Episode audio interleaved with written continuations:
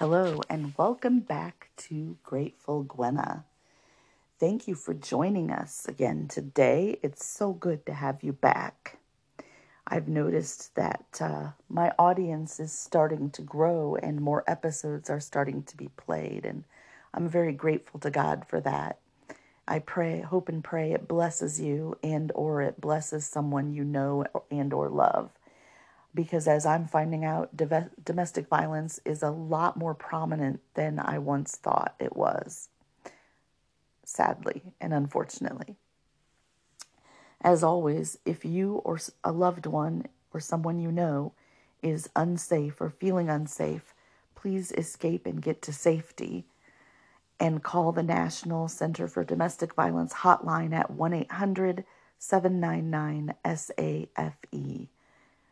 If you request it, they will keep your conversation confidential.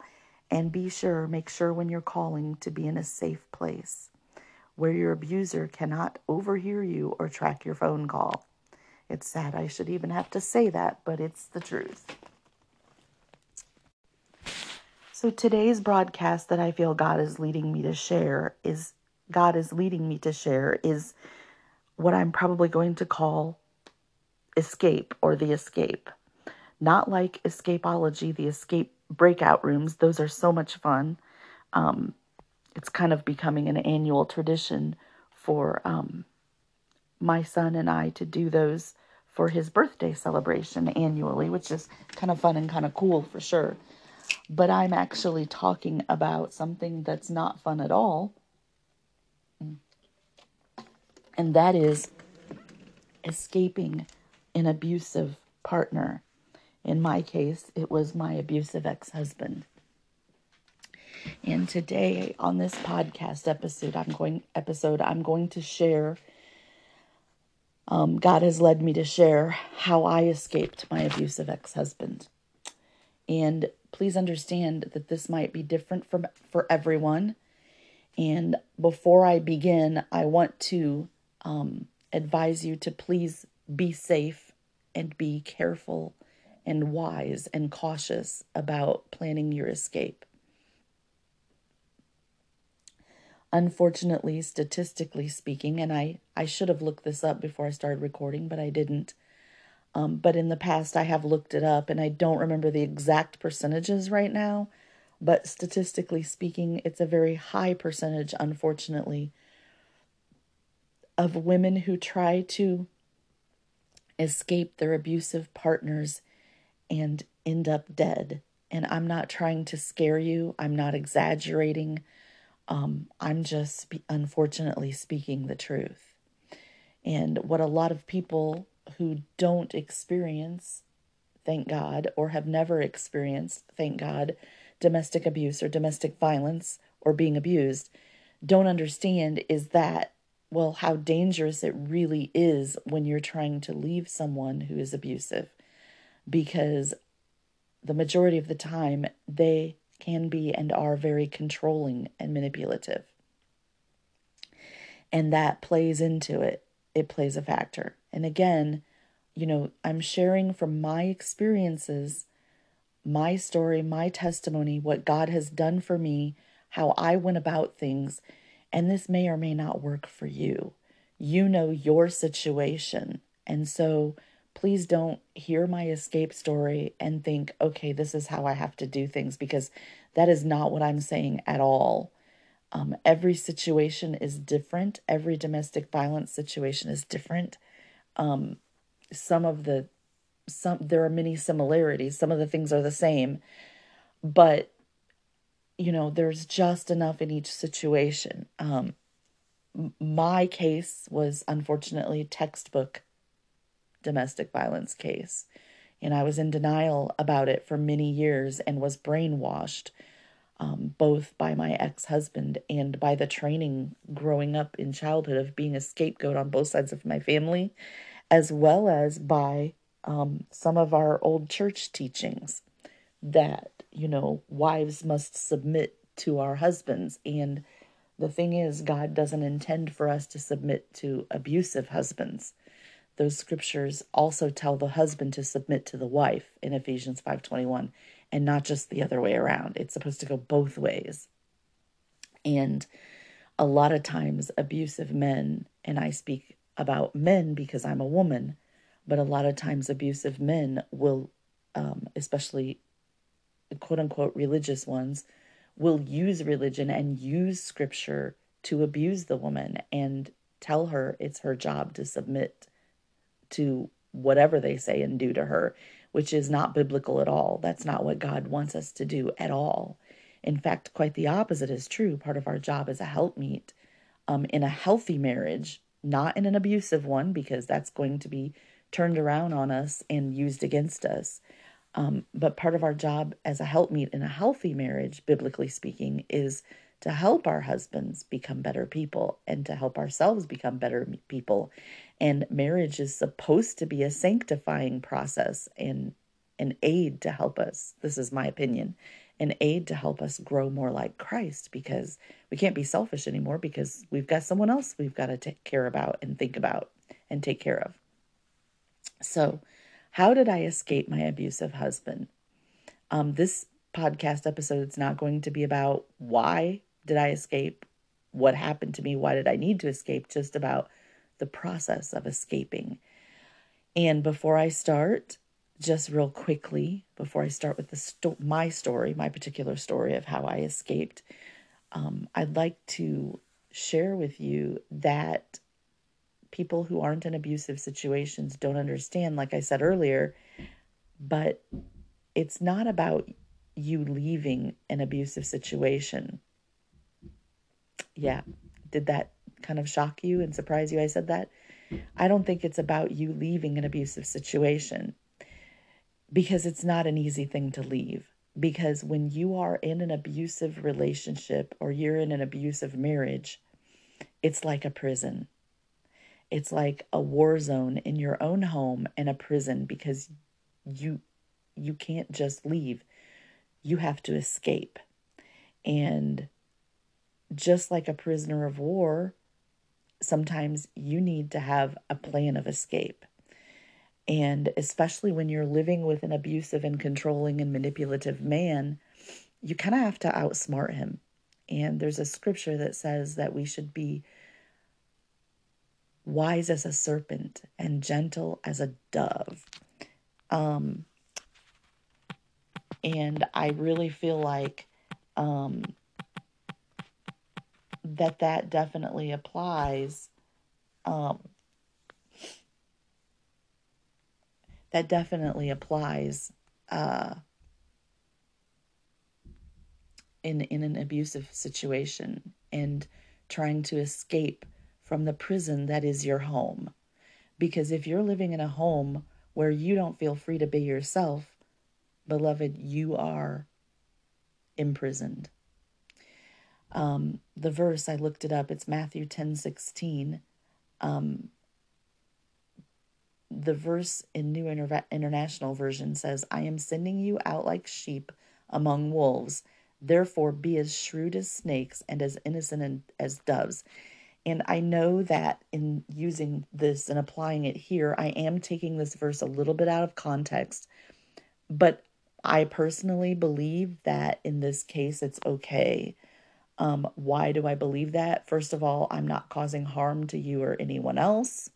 Secondly, I'm not using it for my own benefit. And thirdly, um, God, if God, I personally believe if God can, and He does, and He has, but I personally believe that if God can use, if God can speak through a stone or through a donkey, why can't He speak through a verse taken out of context?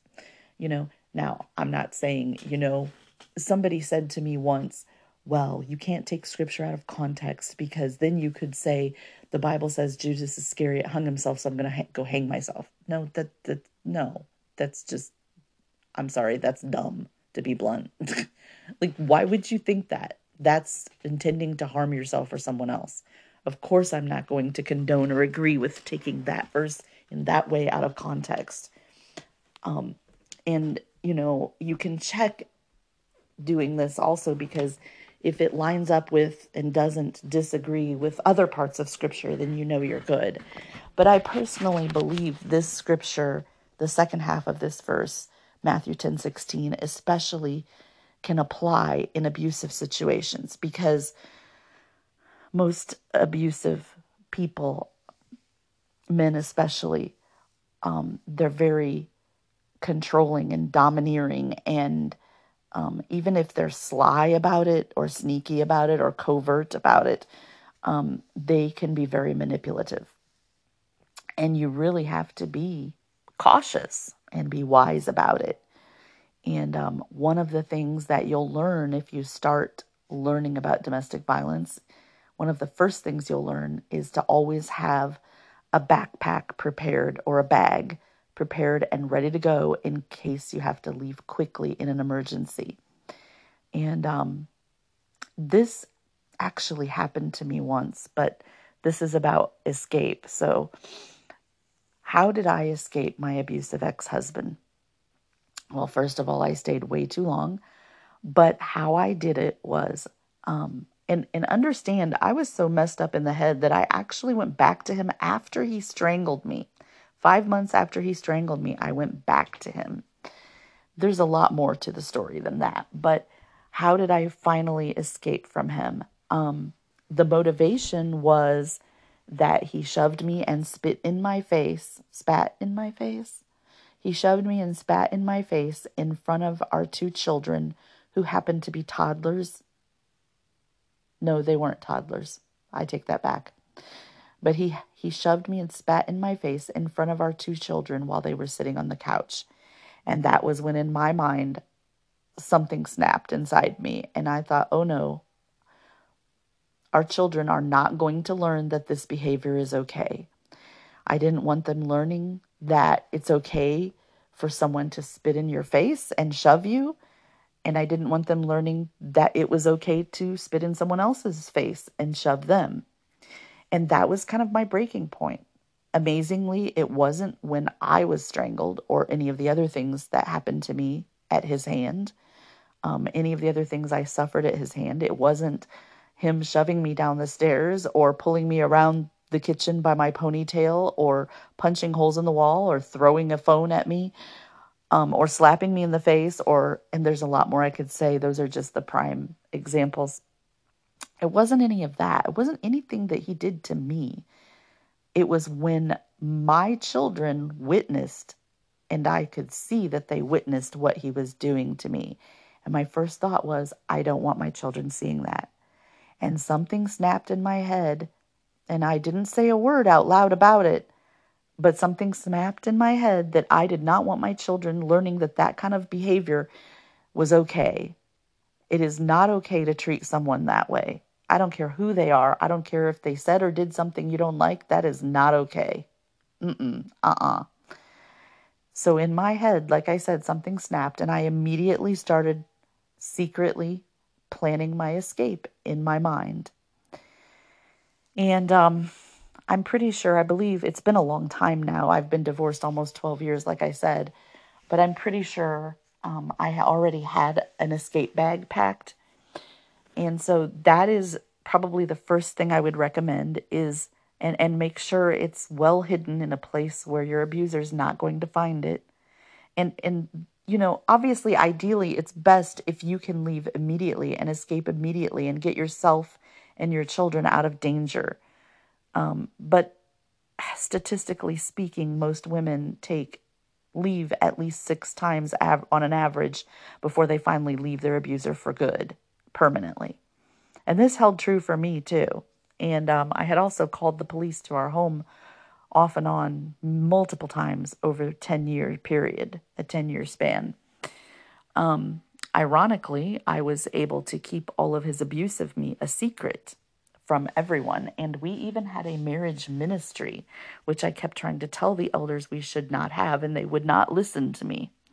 Later, I found out it was because my ex husband had been telling everyone that I was allegedly exaggerating the abuse. But once I started sharing, um, but it, I was actually minimizing the abuse.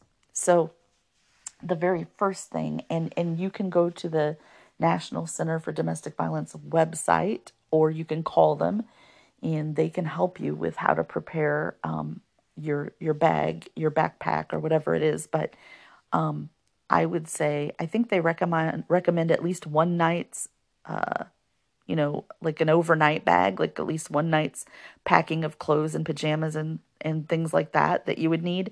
I personally would say two nights at least, because that gives you a little tiny bit more time to get situated um, and figure out a plan, a per- more permanent plan or a more lasting plan. But if you need to get out in a hurry, um, pack a bag of belongings slash necessities that you would need for a night or two. And if you have children, make sure you have stuff in there for your kids too. Um, a change of clothes, a pair of pajamas, and if it's for two nights, two changes of clothes, um, your underwear, bra, whatever, um, deodorant. Uh, have an extra thing of deodorant, um, an extra toothbrush for you, an extra toothbrush for each of your children, um, toothpaste, you know, some of the toiletries and necessities, a hairbrush maybe or comb, whatever you use, um, you know, and, and maybe some hair gel. And of course, make sure that you pack in such a way that nothing's going to spill or leak all over your bag. Um, and some of the things you might not think of are necessary paperwork. Um, you can look at the National Center for Domestic Violence website for better recommendations on what to pack than what I'm talking about here, and I highly recommend you do that. Um, and get to a safe place again that can't be tracked on your phone or your computer or wherever you're looking at it, or go to the library. Um, you can use library computers for free if you're a resident um, in that town, I believe. And then you know, it's harder to track you unless you're using your own email and things like that. I mean, I don't understand all that about how to track people on the internet, but just be very cautious and very careful and very wise, wise as a serpent, gentle as a dove, right? Um, and some you you need paperwork, copies. Of, I think I think they say copies of paper, like maybe copies of your whatever you need, you know. Um, so, like, I don't know, maybe copies of your driver's license, social security, but you got to be careful about that because you don't want someone finding it and committing fraud against you, which I've also had happen to me in the past by someone else. Um, so here is how I escaped. Like I said, that night when he shoved me and spit in front of my spit in my face in front of my two children who were sitting behind us on the couch in the living room observing the whole incident, unfortunately. Um, I snapped, something in my mind snapped, and I immediately mentally started planning my escape because I didn't want my children to learn that that behavior was okay, like I said. So, what did I do? Well, while he was at work, I had a locksmith come and change the locks on the house where we were living because I knew that and and his name was on the mortgage.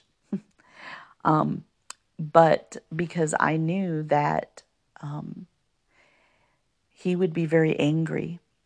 Um, this wasn't the first time that I had separated from him. Um, and it was actually the third time and in 13 years of marriage and um, the first time had been for two days i had gone to a hotel with our two children and stayed there for two days because i felt unsafe because i was unsafe um, and i had called a friend of ours who was a pastor and he had paid for the hotel. And two days later, which was way too soon, I found out afterwards, which was too late to fix. Um, my ex husband had been extremely angry and he paid the pastor back for his um, for the hotel cost. The second time I had separated from him was, like I said earlier, five months after he strangled me. I'm not kidding. And he spent a night in jail and he actually denies that to this day. But there are police records in the county jail that are public knowledge. If anyone wants to go get a copy, feel free, be my guest. Fine with me. Um, so he can deny it all the all he wants, but it happened and he doesn't remember, which I'm not surprised. I'm not shocked because I'm pretty sure he was demon possessed that night.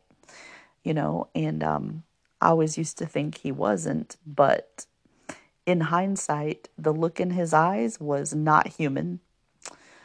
Um so I had separated from him after that for 5 months and like I said, he had spent a night in jail, but I did not press charges. I was weak back then. If I had it to do over again, I would have definitely pressed charges.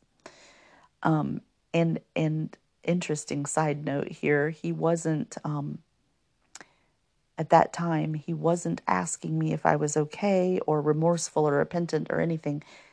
Later, he did get that way, but at that time, he was totally in 100% in denial. And um, he didn't ask me if I was okay or say, "Oh my gosh, I what did I just do to my wife?" You know, who I'm supposed to love and care for. Instead, he decides to tell me when he calls me from the jail cell, which by the way was illegal because the state of Indiana had put a restraining no contact order on him against me. I didn't even initiate it. The state of Indiana did um, because he had strangled me. It just was an automatic thing. But he broke that no contact order like most people do, most men do. And he called me the next morning from jail and told me asked me if I was going to press charges, I was like, You're not even supposed to be calling me. I didn't know it was him when I picked up the phone. And then um, he told me that if I pressed charges, he had thought about it and he was going to claim voluntary manslaughter if I had died. Okay. So I'm sure he was scared because he was in jail, and I understand that. But there just was no remorse there at all for how he had treated me and what he had done to me. But you know by that statement right there, he said, If you had died, I thought about it and I would claim voluntary manslaughter. I couldn't have died if he hadn't strangled me, so how is he in denial? it's just, I mean, I'm laughing because it's so ridiculous and ludicrous looking back, you know, and I've had enough time to heal, so it's not a funny laughing matter at all but it's just it's crazy. It's ridiculous. Like he denies it but the fact that he said you know there's proof in the police report you know and um that night the police happened to forget their cameras so there were no photographs. So he tries to claim that the police lied. Why would the police lie about that? There's no reason so obviously the police aren't lying. I'm not lying. He was the one in the denial and still is, by the way. He's still from a, well, I don't know about today, but a few years ago, he still was in denial that it ever even actually happened and accused me of making it up. Why would I want to make something like that up? That's traumatic. That's terrible. That's just, I'm sorry, but crazy, man. like, why would I want to make something like that up? No, just no. Like I told you earlier, I'm honest to a fault. If anything, I always minimized his abuse of me. I was constantly covering it up, especially for the first 10 years of our marriage. So he's in jail because he strangled me, and he calls me and says, You know, are you going to press charges? If you had died, I would, you know, claim voluntary manslaughter. So who cares about me? He's just worried about getting his butt out of jail, right? So I wasn't strong about, enough back then. Like I said, if I had it to do over, I would definitely press charges. But I was also worried because he had threatened me on multiple occasions and numerous times that if you ever report me, which I had already done because I had called 911 because I was being strangled and I wasn't safe and being pulled around by my ponytail in the kitchen. But he had threatened me on multiple occasions that if I ever reported him, he's originally from Mexico, that if I ever reported him, he would take our children, and he would say, I'll take your children, but he would take our children and go to Mexico and disappear, and I would never be able to find him or my children again. And that was terrifying. That was a terrifying thought. My children were and are my world after Jesus, you know, and um, the one blessing I had in that marriage was that I was able to stay home and homeschool the kids, my sons, for 10 years. And um, we were very close. And obviously, I didn't want to lose my children, or God knows what He was capable of doing to my children in my absence if He's capable of taking them to another country and getting lost so I would never find them again. And if He's capable of strangling me, what could He do to my children? You know? So part of the reason I went back to Him was the fear of the kids being unsupervised visiting their dad or him escaping and hiding them from me and um, getting lost in Mexico, like he said, and hiding them from me. And there's a lot going through my mind right now. Um, as a matter of fact, when I finally did separate from him the third and final time during our marriage, the courts, I, I appealed to the courts to demand that he have supervised visits with the children, and the courts denied me. To this day, I still don't understand that. Like, why would you allow children to go unsupervised on unsupervised visits with the person who tried to murder their mother? Literally. And I'm not exaggerating. I'm saying this because it's a fact, it's the truth. Like, it made no sense to me whatsoever. But unfortunately, later I found out that, you know, although everybody claims judges often are partial to the to the woman, to the wife, to the mother, they're not always. These judges were partial to the father. And there was apparently this huge movement that had started towards fathers' rights. Okay, that's great for good fathers. But a father who abuses the children's mother, that's not a good father. I'm sorry, it's not. And I used to say, "Oh, he's he's not a good husband, he's a good but he's a good father." No, he wasn't. If he were a good father, he would have treated their mother well, and he didn't. You know, and I I had my issues too. It wasn't all his fault. I mean, I would get very angry and yell and scream and cuss at him years ago, obviously. But in anger at how he was treating me. Like I didn't I never started it. He was not that but I wasn't going to stand there and take it, you know? Um, I'm not saying it was right, but I'm saying I had my issues too. So that was a second separation. And then he actually, at a point after that separation, he came back. Well, he came knocking on my door one day, again, breaking the no contact order, um, because I had gotten him to go to um, this place called the Center for Nonviolence. And in the beginning, he was like, I don't understand why I'm here. These guys, they actually punch and slap and hit their wives, totally denying that he had slapped me in the cheek once, but I didn't even mention it because I knew he was in denial. At that point, I didn't bring it up. And um, then, like, probably a couple of months later, he's banging on my front door and he I'm talking about the second separation right now. Sorry if I got confusing with the chronological order there. The whole changing the locks thing I'll get back to in a minute. That was the third and final separation. But the second separation, he comes back to the door a couple of months later after saying I'm nothing like these men. They they hit they hit and punch and slap their wives. And he's again for the second time breaking the no contact order, which is illegal and he knocks on the door. I don't know why I opened it. I shouldn't have opened it. Um, but he kind of had that controlling hold over me and over my mind back then. And I open the door and he is sobbing. I mean, just sobbing. He's standing there sobbing and telling me, Oh my gosh, I'm just like these guys in these videos they show us at the Center for Nonviolence. I'm so sorry. Will you please forgive me? Blah, blah, blah, blah, blah. And I could tell that, well, this looked like true, genuine repentance and remorse. However, he was an expert at that in the cycle of non, uh, the cycle of violence, the power wheel. If you look at it on the website, um, the National Center for Domestic Violence website, there's a power wheel about domestic abuse, and in the cycle is very typically you have your tension building. Well, you have your honeymoon phase where everything's great.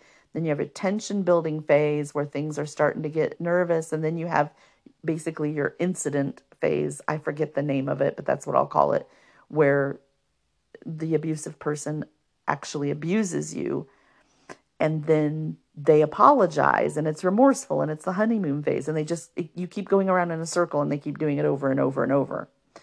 And this was textbook. We were a textbook domestic violence case in that sense. And so he's standing there sobbing at the door and he seemed repentant and remorseful. And i just i think i looked at him and said i forgive you and closed the door. Because i was still terrified of him. Who wouldn't be? I mean the man tried to kill me he kept telling people I was exaggerating, I guess, but I actually minimized the abuse. I covered up for him a lot. I didn't say anywhere near what he actually did to me. I mean, I had photographs of myself where, like, I had bruises. There's a photograph that I still have of um, bruises on my foot and on my leg. And he used to say, Well, you bruise, bruise easily. No, I don't, actually. Not at all. Um, so that was the second um, separation. And um, like I said, I was messed up at the in the head, and I was still brainwashed and still kind of in denial. And went back to him five months later because he seemed repentant and remorseful. And I remember that first night he came back.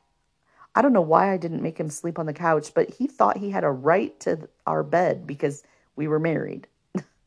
and um, I would have never let him back in if I'd done it again. I would have pressed charges. I, I would have done so many things differently now in hindsight. But you got to understand, you know, when you're when you've been abused for that long, um, you believe what people are telling you, and when the church is telling you, well, submit to your husband and he won't abuse you. Submit to your husband. Well, if he's mistreating you, it must be because you're doing something wrong. It's always blaming the victim. Guess what? It's not always the victim's fault. You know, oh, I, I had a family member back then say, well, you don't poke the bear. Excuse me, but I didn't have to do anything to the bear. The bear used to get growly on his own. He didn't have to have any motivation or provocation whatsoever. He could just suddenly become angry.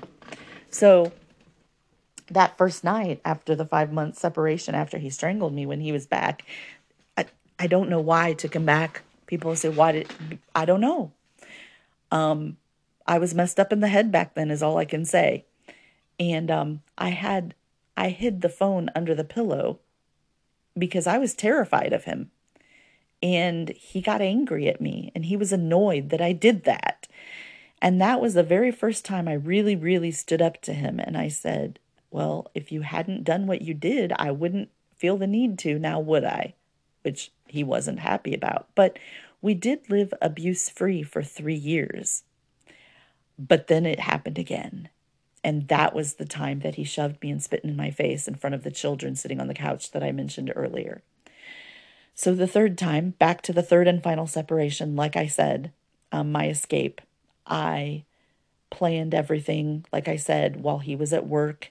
I had a locksmith out to change the locks and I packed him an overnight bag, but I put a lot in it. It wasn't just one night. Like I gave him my travel luggage because I was like, hey, if it's going to get me and the kids safe, you know, and, and the kids needed to be safe too. And um, I did my best to prevent him from abusing the children. I shared the shoe story earlier in an earlier podcast with you. But so, um, so when he got home from work, he was livid. And I was terrified, I'm not going to lie.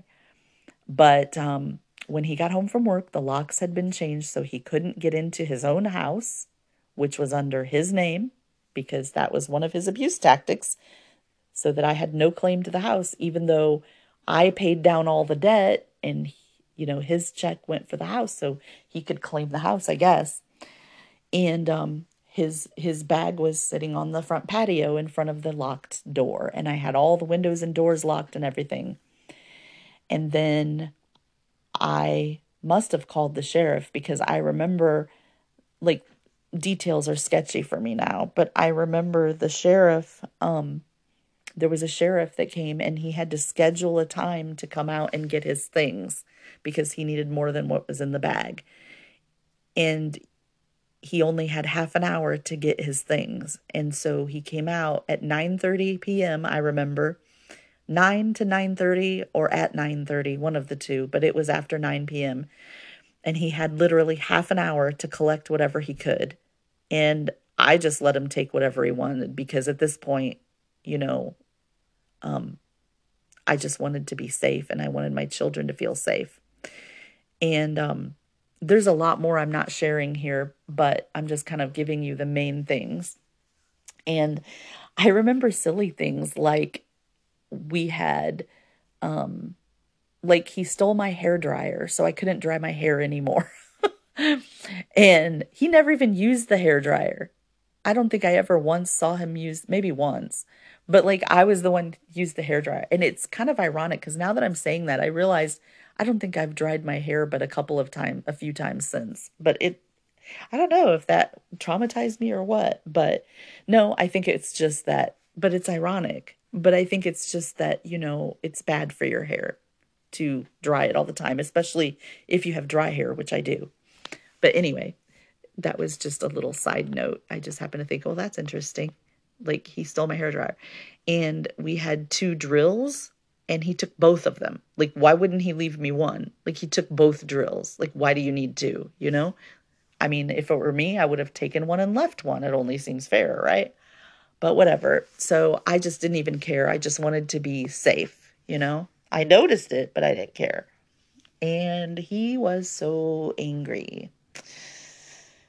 And I remember um, it was winter and there was snow on the ground. And um, you know, our home was a nice home. And there was one night where he called and um, it was pretty scary. He called and I could hear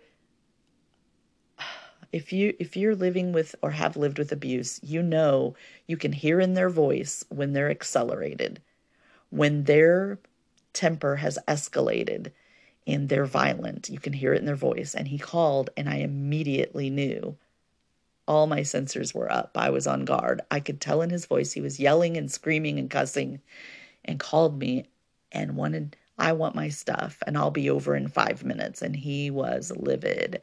Well, our home was really nice. And so the kids and I, we were walking around in our bare feet inside the home, even though it was winter and there was snow on the ground. And he says, I'll be there in five minutes. You have five minutes. I'll be there in five minutes and I'm getting my stuff. I don't care what I have to do. And um, so I grab my children, and of course, I can only carry one kid at a time. And I'm sorry, this breaks my heart to this day because I know at least one of my children remembers this. I could only carry one child, and I escape with my children out the back door, but one of my children had to walk, as I did, in our bare feet across the snow and I don't know if you've ever walked across snow in your bare feet, but it is quite painful. And my heart was just breaking because I knew my son's feet were hurting because he was yelling in pain. And I remember saying, I know my feet hurt too, but we're almost there. We're almost there. And it kills me because my child remembers that to this day. Sorry. But ultimately, I was protecting him, and I have to keep reminding myself of that. And thankfully, I banged on the neighbor's door urgently, and she came to the door and she knew immediately something was wrong and god bless her let let us in immediately my son's screaming and crying you know we're all in a panic situation we just get inside she closes the door the door and and shuts the blinds. And she's watching out the small kitchen window. And we just get inside and he shows up. It wasn't 5 minutes. It was a lot faster. And thank god that I had the wherewithal to get us out of there as fast as I did because I don't honestly know what would have happened. And um we hid with her while she watched him out the window and was careful so he couldn't see her. And he, he never had a clue where we were, at least to my knowledge. And um, they got us blankets to wrap around our feet and just took care of us. Bless their hearts. I'm so thankful for those neighbors. They were amazing. They was they were Christians too. And, but they were just wonderful, am, amazing neighbors. And um, thankfully, we were we were safe. And he eventually left. Um, but it was terrifying. The whole situation was terrifying, and I just feel so badly because I know my child is still traumatized from that. But I didn't know what was going to happen to me or the kids. And if I had left them there, he would have taken them. I'm positive. I'm sure of it. So that was my escape. Um, and one of the last things that my ex husband said to me was, I'm going to take these boys away from you if it's the last thing I do. You know, and I made some mistakes, but he has successfully taken one of my children away from me. And I don't think my child even realizes. Um, and it's not all his fault, it's partially my fault because we weren't getting along.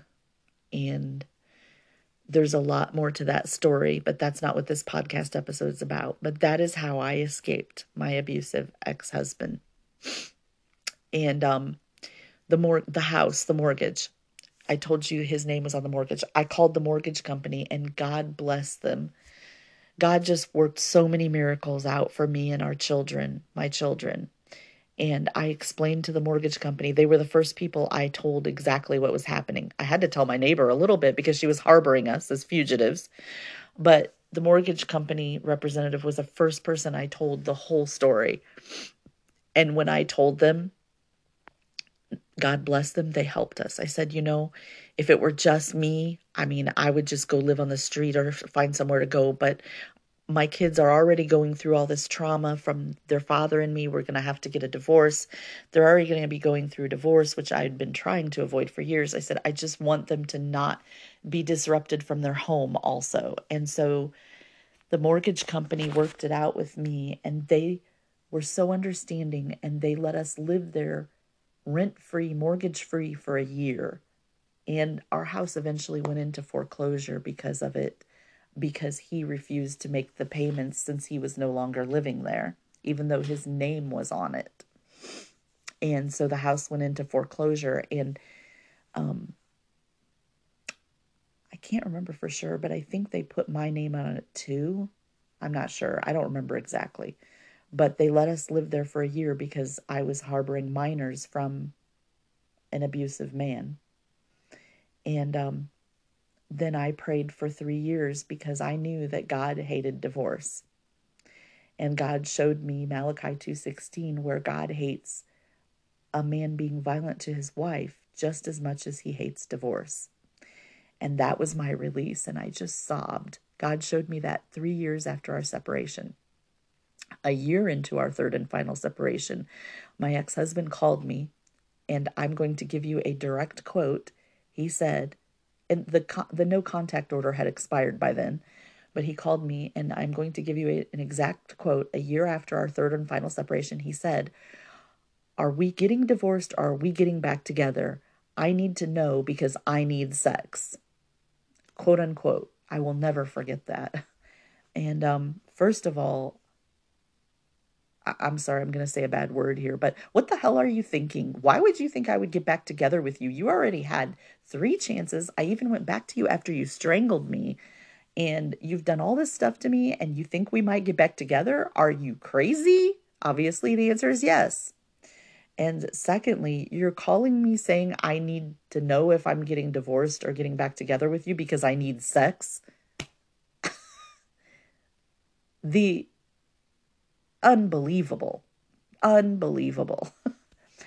and there were so many things that he did over the years that I've shared some of it in other podcasts. But like, I remember one time I went to a, some friends of ours, a married couple from our church, and he happened to be the deacon in the church.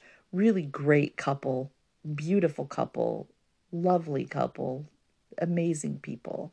They were just too nice and too naive. And the husband convinced me to go meet my ex husband to sign a piece of paper because he needed $1,500 to put new flooring in a mobile home he had built. So he had some, or he had bought, so he had somewhere to live. And when I got to the bank, because I was, it was illegal for him to take money out of his 401k without me because we were still legally married. So when I agreed, he he I didn't want to go. I wanted to tell him no, but the deacon and friend of ours encouraged me to go. He's like, "Well, just go do what he wants, go sign what he wants, and then he'll leave you alone." Wrong. I can tell you, never sign what they want because they'll just keep coming back for more. But he told me he needed $1500 and when I got to the bank, I was getting ready to sign the paperwork and I, I read everything. Don't ever sign anything without reading it first. I don't care what they tell you.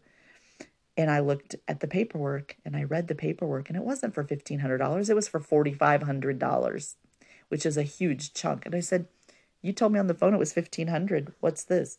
Oh, I don't know. And I confronted him right in front of the notary. And she looked at me like, Oh God, are we going to have a problem here? And to spare her dealing with him, I went ahead and signed it but I wanted him to know that I knew what he was up to. That was actually the third time he said one amount for a loan and got another one. And um, what I found out later from a friend who happened to be the financial advisor at our church, which I went to completely naively and innocently asking for help budgeting to help me pay down my bills, was he was draining the 401k account so I couldn't get any of the money because he felt that it didn't belong to me because it was his money from his work. But it was, as the financial advisor explained to me, it was half of it, 50% of that 401k was legally mine because we were married and I was homeschooling housewife. So my job counted just as much as his job. So, ladies, if you're a stay at home mom and your husband is working outside the home and he has a 401k and you're still legally married, half that 401k is legally yours, according to what he told me. So you might want to look into that. So there you go. There is my escape story. And after three years, I finally filed for divorce. And he went around telling me and everyone else that I was the sinner. I found out this out later that I was the sinner because I was the one who filed for divorce. Didn't mention anything about his abuse to me. And when Apparently, if anyone would ask him about it, he told people I was exaggerating the abuse. First of all, why is any abuse okay? And secondly, I actually minimized the abuse.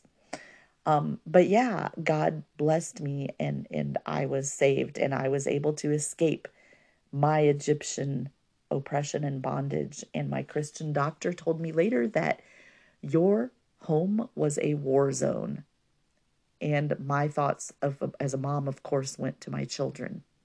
I took them to a Christian counselor. He examined each of them individually and told me they're fine, especially considering the circumstances. So I believed him. Unfortunately, I am learning now that they're adults that they weren't fine. So um, that is how I escaped from my abusive ex husband. And it took me, as you can see, several times, um, three official times um, and by the way, ironically, um, I told you that he had gone to the Center for Nonviolence um, during that second separation, or maybe it was the first one. Um, but I tried to get him to go back, and he was already in denial and told me that he wasn't going back because he had consulted with a lawyer, and the lawyer told him that if he went back, it would be admitting his guilt um, you are guilty. You were guilty. But he was so in denial. And to my knowledge, to this day, he's in denial, blames me for divorcing him, blames me for all of his choices of actions. And those were his choices of actions. But this is how I escaped. And he was very angry at first. After um, I kicked him out, finally got the the courage to kick him out. And I was terrified, believe me. Don't get me wrong. I was so terrified. Um, but I discovered he he refused to come see the children, which I kept trying to get him to see his children because one of my children kept saying, Mommy, where's daddy? Mommy's where's daddy? And I kept saying, Well, he loves you, you know, he'll be back. And I didn't tell the children anything that happened. But he refused to see the children on purpose to try to hurt me. And I didn't want him to see them unsupervised. But I mean, it was hard on the kids to suddenly, their daddy suddenly be gone and not know where he was or why he was suddenly gone. So I was trying to help the kids in that sense. Everything I did was to try to help my children. And even trying to save myself from being dead was because I didn't want my children to have a dead mother. I'm being very blunt and honest here. I mean, that thought literally went through my head once I came out, out of denial. I can't let them have a dead mother. They need their mother. And um, so after the third and final separation, he, um, their father, my ex husband, he just refused to come see them for a month. And it really hurt my kids' feelings. I don't think they remember it now, um, but it was hard. It was a month of them crying to me, Where's daddy? Especially one of them my older son. It hit him a lot harder, I think. I don't think the younger son really understood what was going on. There was just enough of an age difference. And uh, I found out where he was staying. He was staying at this motel in a small town near us. And so I wanted to call there, you know, and he claimed, he kept claiming I was trying to keep the kids, keep the kids from him. The exact opposite was true. Everything he said was such lies. I found out later that that he had tried to claim that I kept the kids from him, and he was constantly accusing me for, of trying to keep the kids from him on holidays. Obviously, I wanted them safe, and it was really hard to let them go with him on the holidays. Um, but God reminded me that He loved my children, and that you know He would take good care of them. He would t- that God would take care of them, and that I needed to trust God with my children um, that was actually said to me by my former best friend who didn't really believe me back then of what he had actually done to me. Um, but I didn't have a choice. I had to let them go. But anyway, um, after a month, I finally called where he was staying, and the hotel manager happened to be a Hindu man. And when I called, I asked about him, and I said, Well, his son misses him, is asking about him. And he's like his children and he starts this hindu hotel manager he starts going off on me telling me that i'm a horrible mom and how how dare i you know um, separate from my husband and the kids need their dad and blah blah blah blah blah and just going off on me. And again something kind of snapped in my brain and i said excuse me?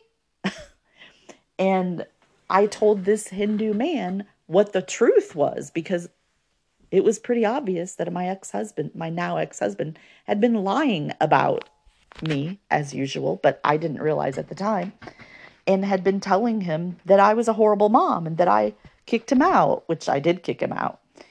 And so this Hindu hotel manager was the second person after the mortgage person. He was the second person I told the truth of my story. And after I shared just the basics with him of just a few things that he did and how he had I had been calling him and or con or not calling him, but I had been, you know, asking him when he would call or whatever if he would you know come see his children because they missed him and he was refusing because he was trying to hurt me by hurting the children which is a horribly evil thing to do in my opinion.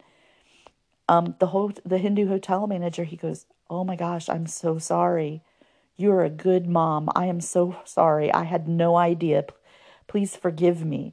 This Hindu man was so nice to me after that when I told him the truth of what was actually happening. And then eventually he came back um, to see his children. Um, I think when he realized I wasn't going to let him manipulate me in that way any longer. And one last thing I want to share with you. My ex husband's threats to disappear with the children and get lost in Mexico so I would never see my children again, they were unfounded. I found out later when we finally got divorced from my lawyer that that would have been impossible because apparently there's a treaty between Mexico and the United States and they would have found my children for me. Um, but still, so there's a lot that go up, goes on. There are a lot of nuances in domestic violence that we don't realize. But this is my escape story and how God delivered me from my ex husband. And I will tell you, I homeschooled the children for 10 years. I was employed part time occasionally during those years. And I also had an in home business where I um I had I'm getting a, a five minute warning here but I had an in home business also where I taught other people's homeschooled children Spanish. But as far as working full time outside the home, I hadn't done so in 10 years. So I was actually unemployed for 15 months after I separated from and divorced my ex husband. Um, and like I said, a year later, our house went into foreclosure and I had to move with the children and everything. But God worked so many blessings, and I share some of the blessings in another podcast. Feel free to look at the blessings podcast later when you get a moment or have a chance. Um, but during those 15 months of being unemployed after I separated from my um, abusive ex husband, and I, I keep repeating the words abusive ex husband because I want people who are in denial to come out of that denial open your eyes and stop denying that he is treating you this way. Because if you're like I was, you're denying it. You don't want to admit it. You don't want to believe it. You want to believe the best about them because you're a kind person and you just assume everyone else is if you're like me, you know. But life teaches you that's not always true, doesn't it? And I just want you to get out of that denial. Um, but those 15 months, I treated it as a job I worked Monday through Friday, 8 a.m. to 5 p.m., with an hour for lunch. Um, building my job skills, taking classes at Work One, um, building my resume, creating my resume, applying to jobs, researching jobs. I, I treated it like a full time job. And eventually, I, I got I got work. Thankfully, God was good. And eventually, and I homeschooled my children for one more year, but it was a little too much. And so I ended up having to put them in public school because he refused to put them in a private Christian school as another manipulation tactic to try to, get me back together with him. Um, but that third and final time, my mind was finally made up, thank God. It should have been made up long before that. Um, and God blessed me, and God has exponentially increased my income. Within eight years, I wasn't making anything to begin with. But my first job, um, God exponentially increased my income. It was over 53% within eight years, seven years actually, from my first job. And I was making nothing at first. And then my first job was not a lot of money. So God just kept blessing and blessing and blessing. And that's how I knew he I was in his will. Because if I hadn't been in obedience to God, God wouldn't have kept blessing me. So that's my escape story. And I want to encourage you that if I can escape my abusive ex husband, you can escape your abusive husband or boyfriend or partner, whoever it is. Um, just this is my own opinion, but I would advise that you stay close to God, stay in obedience to God, stay in His will. And obedience to God does not mean submitting to an abusive husband. Thank you for listening today. Please stay safe. And again, if you're unsafe, please, please, please call the domestic violence hotline at uh, National Center for Domestic Violence hotline at 1 800 799 SAFE. That can start your pro- pro- process of escaping your prison of a home. There is hope. God does not want you to be treated like this. God wants to free you and deliver you just like he did the Israelites when they were in Egypt. Thanks for listening. I love you, but more importantly, Jesus loves you more. God bless you. Until next time.